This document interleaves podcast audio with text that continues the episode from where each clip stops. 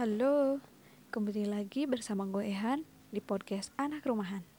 Podcast yang bakal nemenin kalian pas lagi gabut di rumah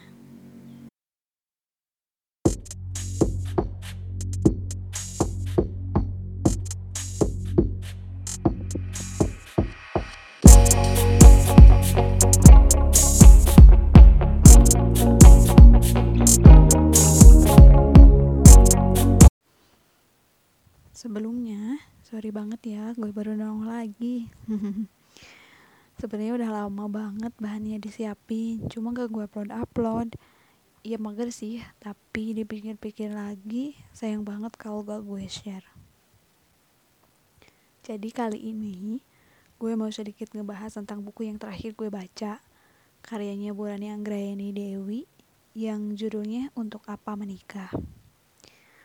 For your information ya teman-teman, Burani ini adalah seorang konselor pernikahan, mulai dari premarital marriage couple sampai pasangan yang sudah menikah. Beliau membuat buku yang sangat bagus buat kalian yang ingin mempersiapkan pernikahan yang bahagia. So, dengerin terus ya. Nanti gue ceritain. Hmm, gue ceritain dulu deh bentukan bukunya ya. Jadi buku ini bentuknya kecil dan mudah dibawa ke mana-mana. Ada sekitar 130 halaman dan terbitnya gue nggak tahu pastinya kapan. Tapi yang gue baca ini udah cetakan kedua yang terbit di bulan April 2021. Teman-teman, walaupun bukunya kecil, tapi isinya wah mantep berat cuy. Kalau dibaca harus pas lagi hatinya sadar dan bersih biar ilmunya cepet nyampe. tapi ya bahasa yang digunain Burani itu mudah kok dicerna sekalipun bahasanya berat. Memang simpel gitu dan ada beberapa yang ada latihannya atau tas gitu yang perlu dilakuin dan caranya dituntun di buku ini. Penasaran gak sih apa isi bukunya? Just kita bahas. Oh iya, tapi yang akan gue ulas adalah menurut pandangan Burani ya. Karena kalau dari sisi gue jelas belum tahu banyak karena gue sendiri belum mengalami pernikahan itu seperti apa. Seperti yang kita tahu ya, untuk mendapatkan kebahagiaan dalam suatu pernikahan, pastinya kita udah nyiapin dong dari sebelum pernikahan itu terjadi. Ya, mulai dari tahu makna dan tujuan pernikahan itu sendiri untuk apa, dan kesadaran akan pasangan seperti apa yang akan kita butuhin untuk jadi pendamping hidup. Oke okay lah, memang rasa cinta dalam suatu hubungan pernikahan itu diperlukan. Tapi itu nggak cukup. Cinta itu seperti tanaman. Tetap aja perlu air pupuk media yang sesuai untuk tumbuh ya kan? Karena saat kita menikah, biasanya memang akan ada perubahan atau penyesuaian yang perlu dilakukan untuk hidup bersama. Dari salah satu bab yang dibahas, beliau memperkenalkan apa itu conscious marriage dan unconscious marriage. Nah, apa mental kita udah siap atau belum? Kalau belum, ya maka kita akan menjalani berikutnya adalah fase unconscious marriage atau pernikahan yang tanpa kesadaran serta pemahaman yang baik akan suka dan duka yang dapat terjadi di dalam hubungan pernikahan. Sebaliknya, kalau kita udah siap mentalnya, berarti kita akan menjalani conscious marriage atau pernikahan yang disadari. Menurut beliau ya, untuk menuju conscious marriage itu ada beberapa hal yang harus dipahami dan disadari. Yaitu yang pertama, kebutuhan psikologis masing-masing. Jadi gini, setiap individu itu udah pasti punya kebutuhan psikologisnya masing-masing kan, yang harus dipenuhi. Ada lima kebutuhan dasar sebagai seorang manusia secara psikologis yang harus dipenuhi oleh masing-masing pasangan. Yaitu yang pertama, kebutuhan untuk merasa dicintai. Yang kedua, kebutuhan untuk merasa dipahami. Yang ketiga, kebutuhan untuk merasa bernilai. Yang keempat, kebutuhan untuk merasa dihargai. Dan yang terakhir, kebutuhan untuk merasa aman.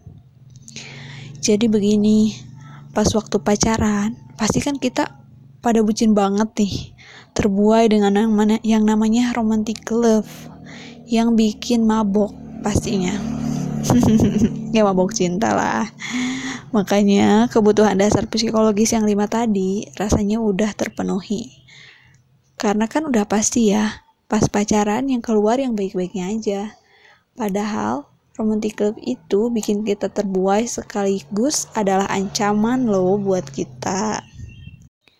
Karena dengan romantic love itu kita menjadi ketergantungan tanpa disadari. Dan lama-kelamaan akan bikin kita stres loh. Setelah kita menikah, mungkin masing-masing pasangan akan mengharapkan berperilaku seperti dulu ketika masih pacaran, karena ingin tetap dalam zona kenyamanan seperti dulu yang dirasain. Tapi kan namanya pernikahan akan ada naik turunnya ya, gak akan selamanya ada di zona nyaman aja. Setiap pasangan akan berubah seiring berjalannya usia pernikahan. Selain kebutuhan psikologis, conscious marriage juga terjadi apabila kita sadar kalau masing-masing pasangan punya masa lalu yang berbeda-beda. Masa lalu itu bisa berupa luka batin, pengalaman traumatis, frustasi, dan lain-lain. Contohnya, tidak ada kehangatan dalam berkomunikasi pun bisa menjadi luka batin untuk seseorang. Mungkin ketika dulu kita kecil, orang tua kita sibuk bekerja, sehingga kurang memberi perhatian kepada anak. Itu bisa jadi penyebab timbulnya rasa tidak dipahami, atau bahkan rasa tidak dicintai dalam pandangan si anak. Dan tidak disadari, itu terbawa sampai dewasa.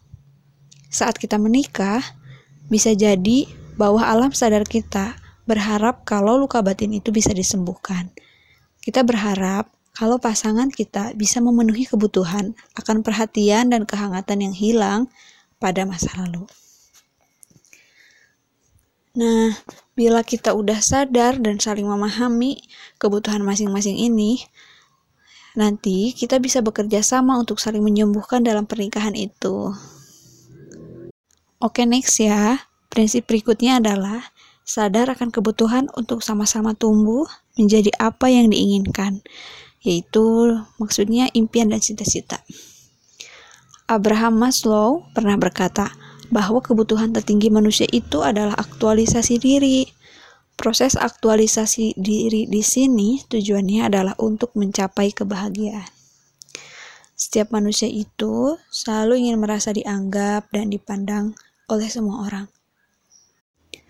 Karena perasaan merasa bernilai adalah perasaan yang sangat pribadi. Jadi, jangan sampai kebutuhan yang satu ini terhenti ketika kita menikah. Baik kamu atau pasangan, jangan sampai menahan keinginan satu sama lain untuk berkembang dan bertumbuh selama ke arah yang lebih baik ya.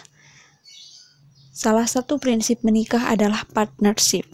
Jadi, harusnya saling mendukung, sama-sama belajar hal baru, dan meraih cita-cita. Yang paling penting dari conscious marriage adalah cara komunikasi yang efektif. Sadarilah bahwa setiap komunikasi yang terjadi harus efektif dan disertai sifat welas asih dan kasih sayang. Satu sama lainnya harus bersikap terbuka dalam komunikasi dan saling mendengarkan. Kalau kata Burani, ketidakmampuan pasangan untuk berkomunikasi yang baik akan menyebabkan ketidakharmonisan yang apabila dibiarkan berlarut-larut dan didiamkan begitu saja akan menjadi bom waktu dan akhirnya meledak. Ingat lagi, hukum alam dalam keseimbangan dalam merawat relasi antar sesama manusia yaitu memberi dan menerima maaf. Dengan komunikasi yang efektif dan welas asih ini akan menciptakan kejujuran dan keharmonisan dalam pernikahan, serta terpenuhinya kebutuhan untuk merasa dihargai. Gimana teman-teman? Isinya seru kan? Kalau kalian penasaran sama kelanjutan dari buku ini, silahkan bisa beli bukunya ya, atau bisa minjem ke saya juga boleh. Eh, bercanda ding. bisa cek di Instagramnya Burani ya, yaitu di @rani underscore anggraini underscore dewi underscore. Segitu dulu ya teman-teman, semoga bisa bermanfaat. See you di next episode. Bye.